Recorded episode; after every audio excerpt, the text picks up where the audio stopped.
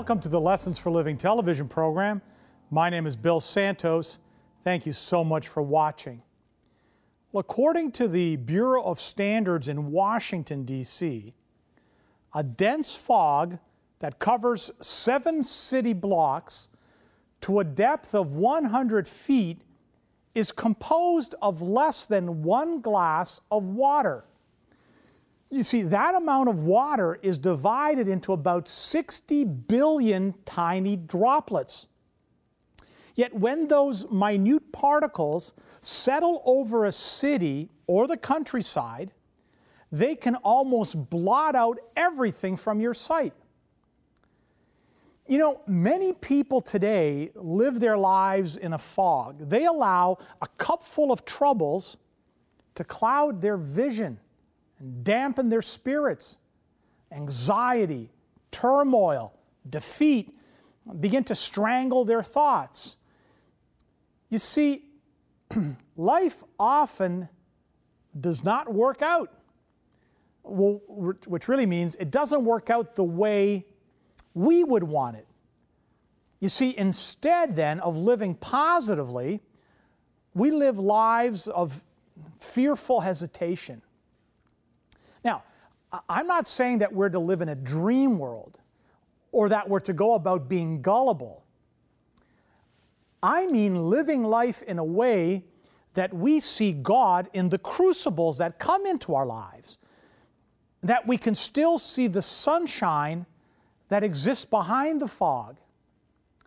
Author E.G. White, in her book Heavenly Places, wrote the following With the continual change of circumstances, changes come in our experience and by these changes, we are either elated or depressed.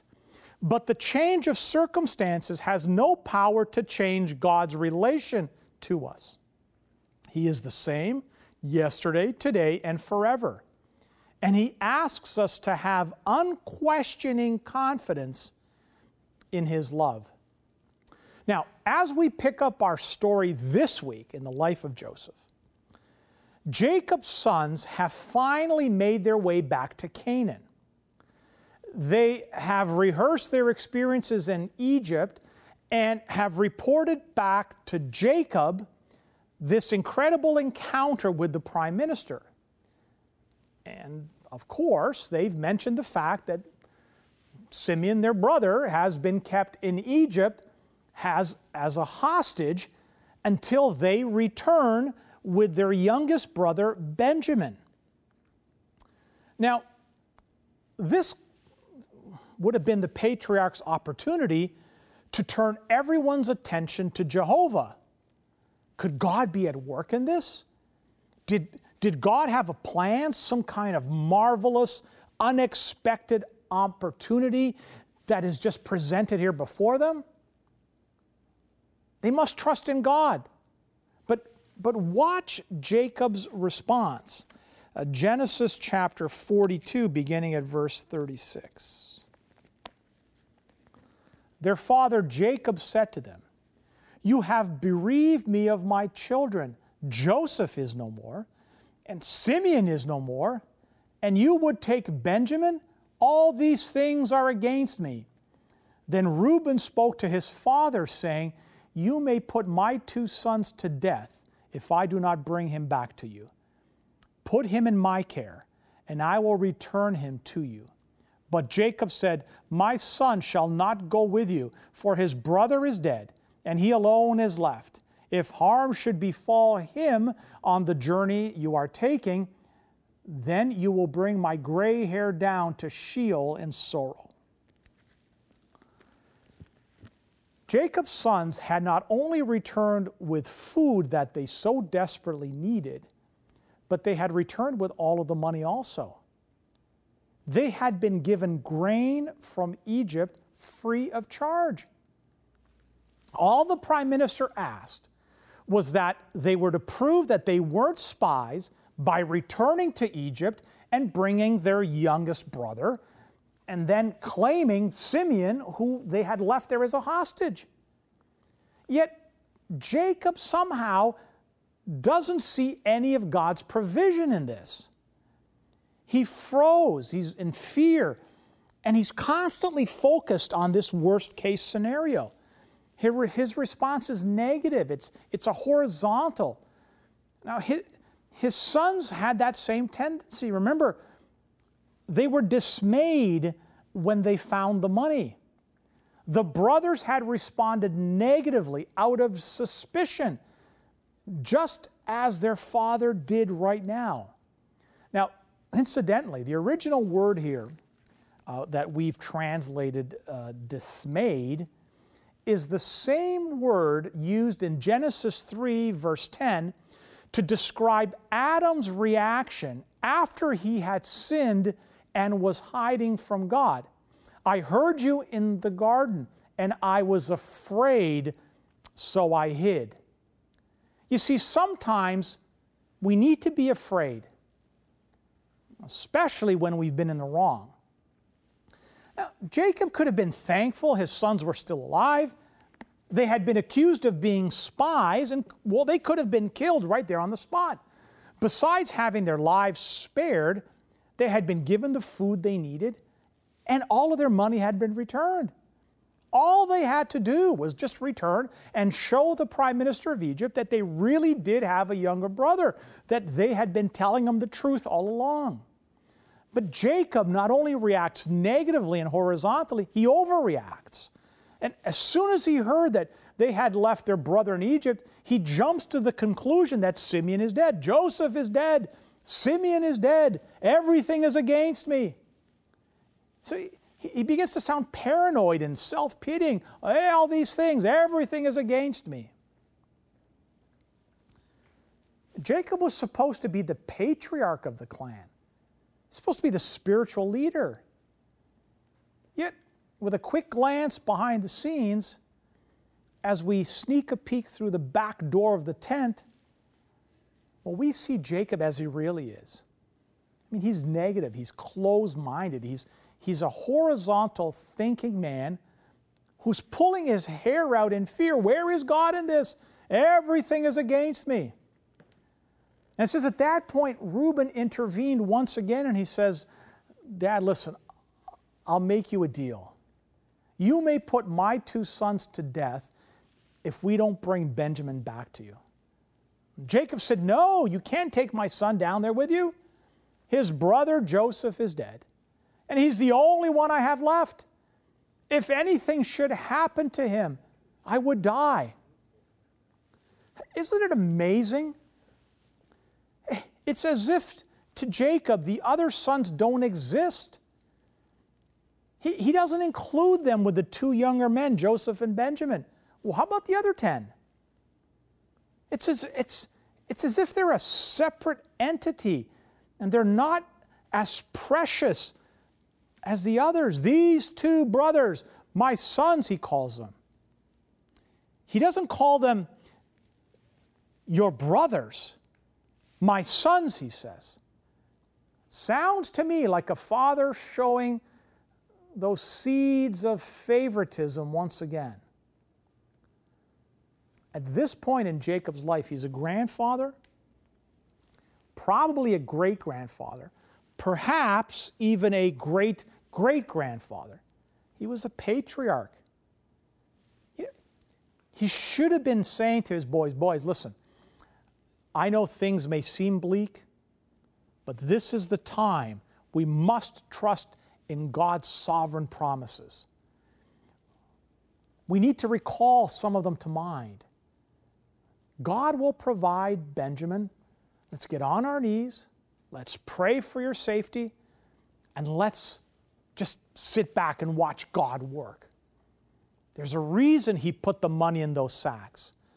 There's a reason God wants you to go down to Egypt. We don't know what it is yet, but we will trust God for that answer. But instead of that, Jacob reacts with suspicion, with fear, with paranoia, with, with negativism and pride. No, he says, no way. Benjamin is not going. Well, interestingly, God gets his way.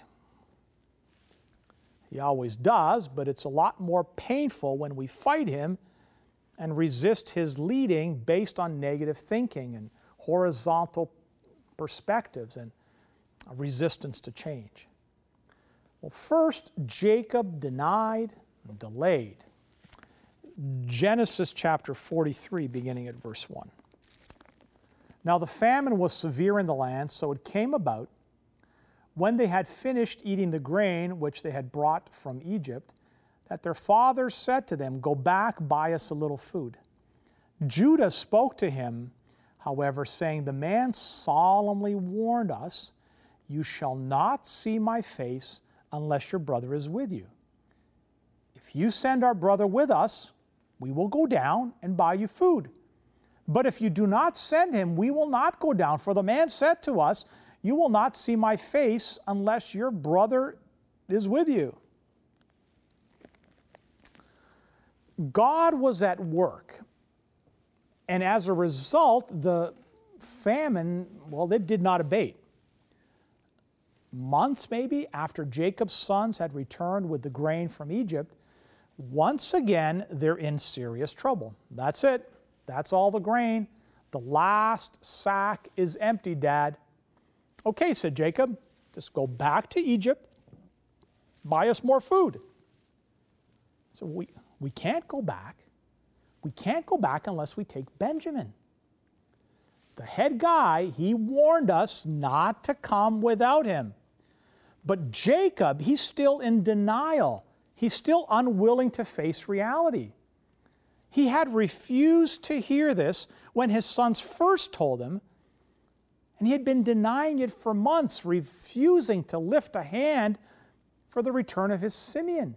He simply resigned himself to the fact that Simeon was lost forever, like Joseph, and thus he's delaying in any kind of response. Then, when Judah tried to shake his father out of his denial, Jacob responded with blame and and deceit, uh, chapter 43 and verse 6. Then Israel said, Why do you treat me so badly by telling the man whether you still had a brother?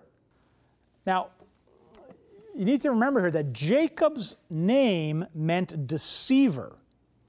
So we shouldn't be surprised when this pattern begins to emerge again. He says, Why didn't you just lie? Why did you tell the truth? Proverbs 12 22 says, Lying lips are an abomination to the Lord, but those who deal faithfully are his delight. Jacob's response when cornered was to just lie.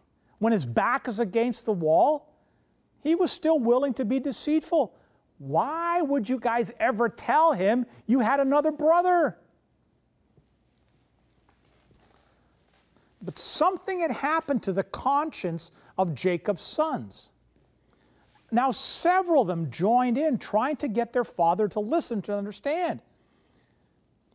If he wouldn't do what was right before them, then they decided to level with their father.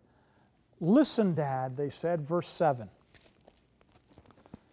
But they said, The man questioned particularly about us, our relatives, saying, is your father still alive? Have you another brother? So we answered his questions. Could we possibly know that he would say, Bring your brother down? Now, those of you that are parents watching, listen to this. Sometimes our children are in a difficult situation and they attempt to convey to us their concerns and their anxieties, but but, but, but, but we as parents, in anger and in pride, we stop listening. Instead, we begin to pontificate about some possible solution to the problem. We begin moralizing and blaming before we've heard all of the facts. Jacob's sons were simply trying to set the record straight to get their father to see the truth. Dad, we're there standing in front of Pharaoh's right hand man. And he specifically asked us if our father was still living and if we had another brother. So we told him the truth. We said, yes. We, have, we had no idea why he was asking that. You see, the famine has not eased the situation. In fact, the situation is getting desperate.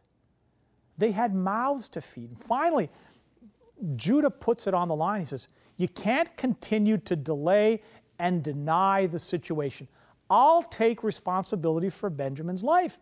If anything happens to him, I will bear the consequences for the rest of my days. Come on, Dad, let's cooperate. If we had not delayed so this long, we could have already been there and back twice with food. Judah offered to take the blame, even though blaming is a futile exercise. You see, you can yell all you want at darkness, but it doesn't make it light. But we like to blame. Dad, Judah said, if you want to blame somebody, blame me. But please, let Benjamin go. We're dying here.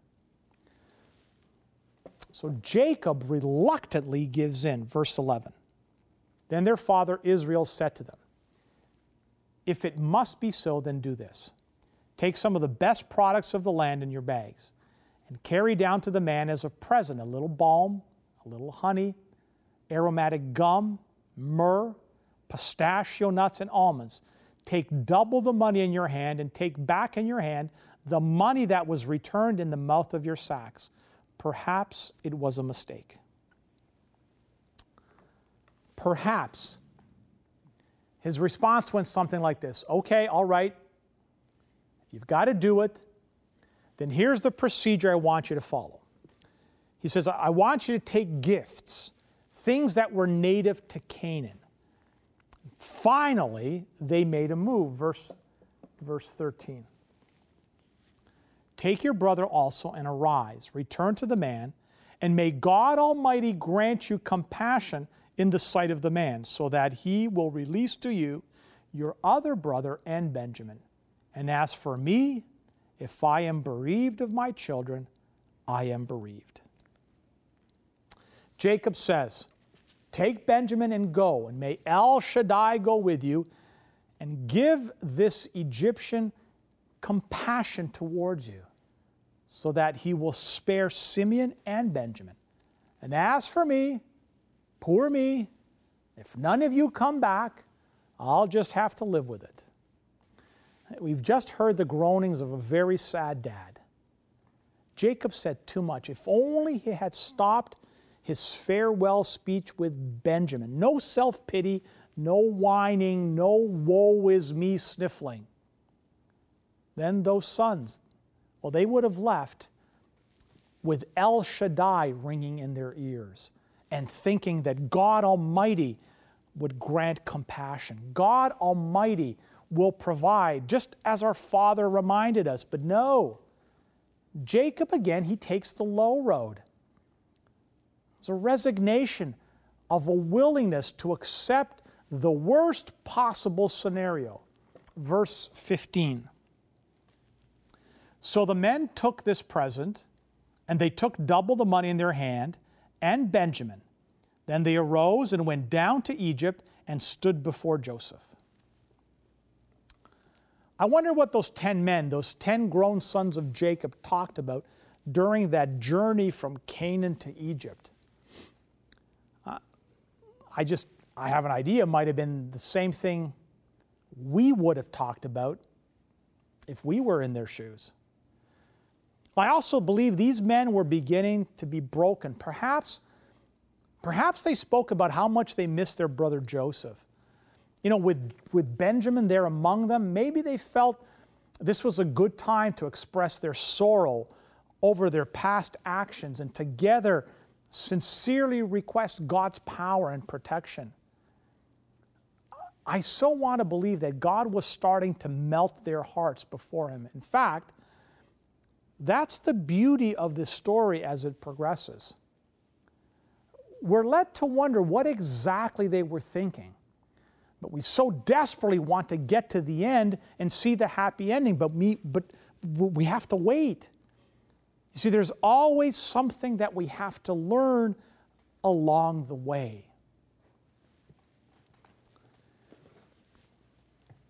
When we are on our journey from Canaan to Egypt, We tend to be negative rather than positive.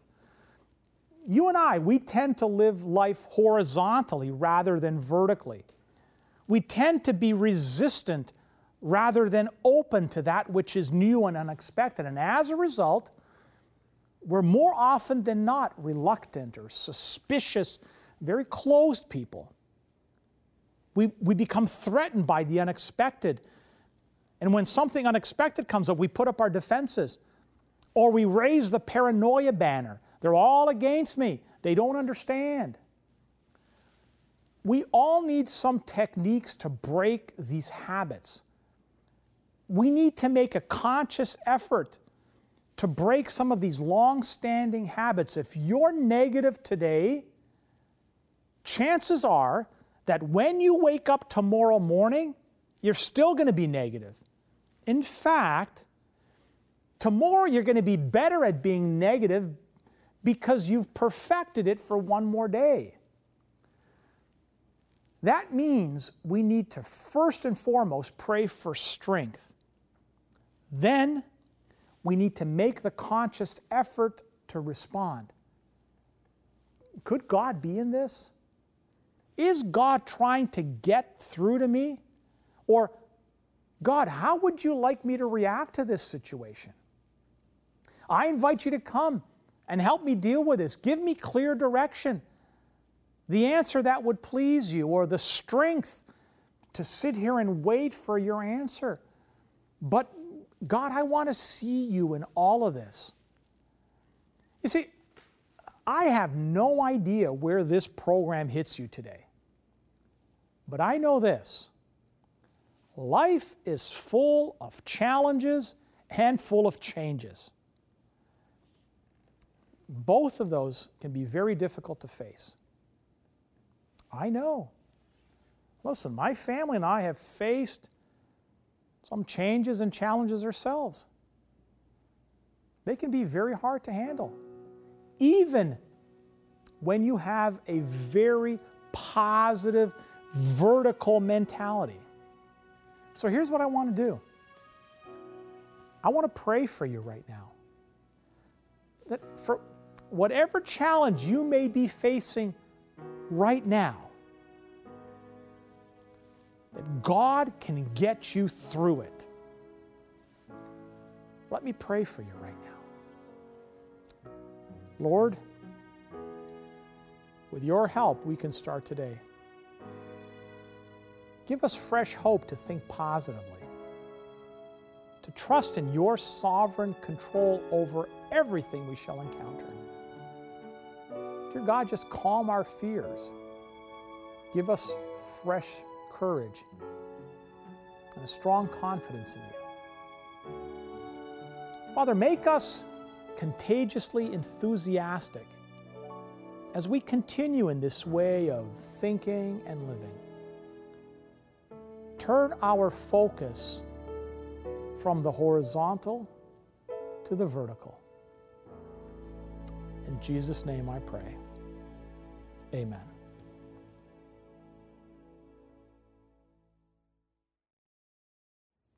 You know, every week we look for resources that we can send out to you just to, to help you in your spiritual journey. Um, and, and, sometimes it's a challenge, uh, not only finding good resources, but finding resources that are affordable um, that we can make available to you like we do free of charge. But the other day I came across this little book. It's a, it's a small little book. It's called When Death Isn't Fair. Uh, it was written by Joy Swift. I'll tell you, uh, this lady's story is, is, is something. Four of her five children were murdered in a single night. That wasn't bad enough, her oldest daughter, Stephanie, at the age of 17, dies of cancer. Joy has plumbed the depths of grief and she's gone the distance, it says. This little book will encourage the comforter and empower the bereaved as they walk into the valley of the shadow of death and back into the light again. I'd love to send you this book as a gift encourage you and strengthen you. If you'd like this book for yourself or maybe to give to a friend or a family member, here's the information you need in order to request your copy. To receive today's free offer, you can log on to the Lessons for Living television website, www.l4ltv.com. That's the Lessons for Living television website, www.l4ltv.com. You can also write us at Post Office Box 27030, Simcoe Conlin Post Office, Oshawa, Ontario, L1G 0A3, and we would be happy to send the offer out to you. That's Post Office Box 27030, Simcoe Conlin Post Office, Oshawa, Ontario, L1G 0A3. If you live in Canada, this offer will be sent out to you free and postage paid. For viewers living outside of Canada, shipping charges will apply. If you wish, you can order this offer by calling our 1 800 number and speaking with one of our volunteers at 1 800 972 0337. 1 800 972 0337. Well, we've come to the end of another Lessons for Living television program. Thank you so much for watching. Uh, let me encourage you to let your friends know about the program. Uh, one of the ways that you can introduce them to the program is through our website, our l4ltv.com website. Uh, on the website, all of the previous programs are listed there, and you can refer your friends or family to the website. They can see those. Um, you can find out where there are different Bible study groups. If you're looking for to join a Bible study group, there's an option there where you can put in your address and find a Bible study group close to your home. If you're unable to find one, just write to me and I'll, I'll put you in contact with some folks that'll study with you. You can send a Bible question in if you're looking for answers. You can find out where I will be appearing live. Now, most Saturdays I'm at my church at 89 Center Avenue in Toronto, but you can check on the live appearances tab. And you can make a donation online also to keep the ministry on the air to help cover our studio time, our airtime, the, the gifts we send out to you. Every penny donated goes directly to those things. Not one penny comes to cover my salary. Let me also remind you of our YouTube channel. You can subscribe to that, like us on Facebook, and visit our missionnowcanada.com website. Mission Now Canada is the overseas mission component of our ministry. Join us on a mission trip. Make a donation specifically for our overseas work. Well, we are simply out of time. I hope we have the opportunity to do this again real soon. In the meantime, I'll be praying that God blesses you richly. We'll see you back here again real soon.